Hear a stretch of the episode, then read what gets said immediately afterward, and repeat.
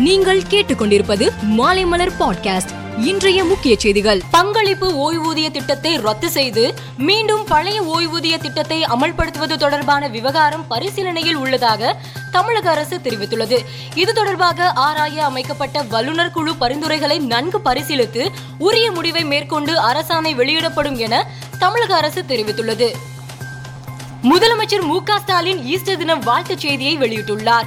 கடும் சோதனைகளையும் கார் இருளையும் வெற்றி கண்ட இயேசு பெருமானின் அடியோற்றி நடந்திடும் கிறிஸ்தவ பெருமக்களுக்கு ஈஸ்டர் எனும் உயிர்ப்பு ஞாயிறு பெருவிழா நல்வாழ்த்துக்கள். இந்நாளில் வேற்றுமைகளும் வெறுப்பும் நீங்கி அன்பும் ஒற்றுமையும் மேலோங்கிடும் சமுதாயத்தை படைக்க அனைவரும் உறுதி ஏற்போம் என முதலமைச்சர் தெரிவித்துள்ளார். ஹிந்தி மொழி விஷயத்தில் திமுக இரட்டை வேடம் போடுவதாக அதிமுக ஒருங்கிணைப்பாளர் ஓ பன்னீர்செல்வம் குற்றம் சாட்டியுள்ளார். ஒரு பக்கம் ஹிந்தி திணிப்பு என்று கூறி தமிழுக்கு போராடுவது போல் நடிப்பது மறுபக்கம் ஹிந்தியில் திமுக தலைவரை விளம்பரப்படுத்துவது என இரட்டை வேடம் போடுவதாக ஓ பன்னீர்செல்வம் குறிப்பிட்டுள்ளார். டெல்லி ஜஹாங்கீர்பூரியில் நேற்று நடைபெற்ற அனுமன் ஜெயந்தி ஊர்வலத்தின் போது இரு பிரிவினரிடையே மோதல் வெடித்தது. இதில் பலர் படுகாயமடைந்தனர். இது குறித்து டெல்லி காவல்துறை ஆணையர் உள்பட உயர் அதிகாரிகளுடன் உள்துறை மந்திரி அமித்ஷா ஆலோசனை நடத்தினார். தேவையான நடவடிக்கையை எடுக்குமாறு அவர் உத்தரவிட்டார். டெல்லி வன்முறை தொடர்பாக பதினான்கு பேரை போலீசார் கைது செய்துள்ளனர். மத்திய அரசின் அலட்சிய போக்கினால் கொரோனாவுக்கு நாற்பது லட்சம் இந்தியர்கள் பலியாகி இருப்பதாக காங்கிரஸ் கட்சியின் முன்னாள் தலைவர் ராகுல் காந்தி குற்றம் சாட்டியுள்ளார். இறந்தவர்களின் குடும்பங்களுக்கு தலா நான்கு லட்சம் ரூபாய் இழப்பீடு வழங்க வேண்டும் என அவர் வலியுறுத்தியுள்ளார். இந்தியாவில் இதுவரை கொரோனாவுக்கு ஐந்து லட்சத்தி இருபத்தி ஓராயிரத்தி எழுநூத்தி ஐம்பத்தி ஒரு பேர் பலியாகி உள்ளதாக மத்திய சுகாதார அமைச்சகம் தெரிவித்துள்ளது குறிப்பிடத்தக்கது.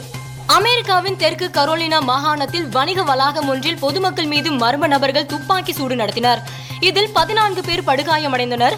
தகவலிருந்து சென்ற போலீசார் காயமடைந்தவர்களை மீட்டு மருத்துவமனையில் சேர்த்தனர். அவர்களில் இரண்டு பேர் ஆபத்தான நிலையில் உள்ளதாக போலீசார் தெரிவித்தனர். துப்பாக்கி சூடு நடத்திய நபர் கைது செய்யப்பட்டுள்ளதாக கொலம்பியா போலீசார் தெரிவித்தனர். பிலிப்பைன்ஸ் நாட்டின் தெற்கு மற்றும் மத்திய நகரங்களில் மேகி என பெயரிடப்பட்ட சூறாவளி தாக்கியது. இதனால் பல்வேறு நகரங்களில் பலத்த காற்றுடன் கனமழை வெளுத்து வாங்கியது. கனமழையால் பல்வேறு பகுதிகளில் வெள்ளம் நிலச்சரிவு ஏற்பட்டது. பிலிப்பைன்ஸில் பெய்து வரும் கனமழை காரணமாக ஏற்பட்ட வெள்ளம் நிலச்சரிவில் சிக்கி உயிரிழந்தோர் எண்ணிக்கை நூற்றி அறுபத்தி ஏழாக உயர்ந்துள்ளதாக மீட்பு குழு தெரிவித்துள்ளது. ஐபிஎல் தொடரில் நேற்று நடந்த இருபத்தி ஏழாவது லீக் போட்டியில் டெல்லி அணியை பதினாறு ரன்கள் வித்தியாசத்தில் வீழ்த்தியது பெங்களூரு அணி. தினேஷ் கார்த்திக் அதிரடியாக ஆடி அறுபத்தி ஆறு ரன்னுடன் ஆட்டமிழக்காமல் இருந்தார். போட்டிக்கு பிறகு தினேஷ் கார்த்திக்குடன் விராட் கோலி நேர்காணல் நடத்தினார். அப்போது விராட் கோலி கூறுகையில் இந்திய அணியில் தினேஷ் கார்த்திக் இடம் பிடிப்பது நிச்சயம் என தெரிவித்தார்.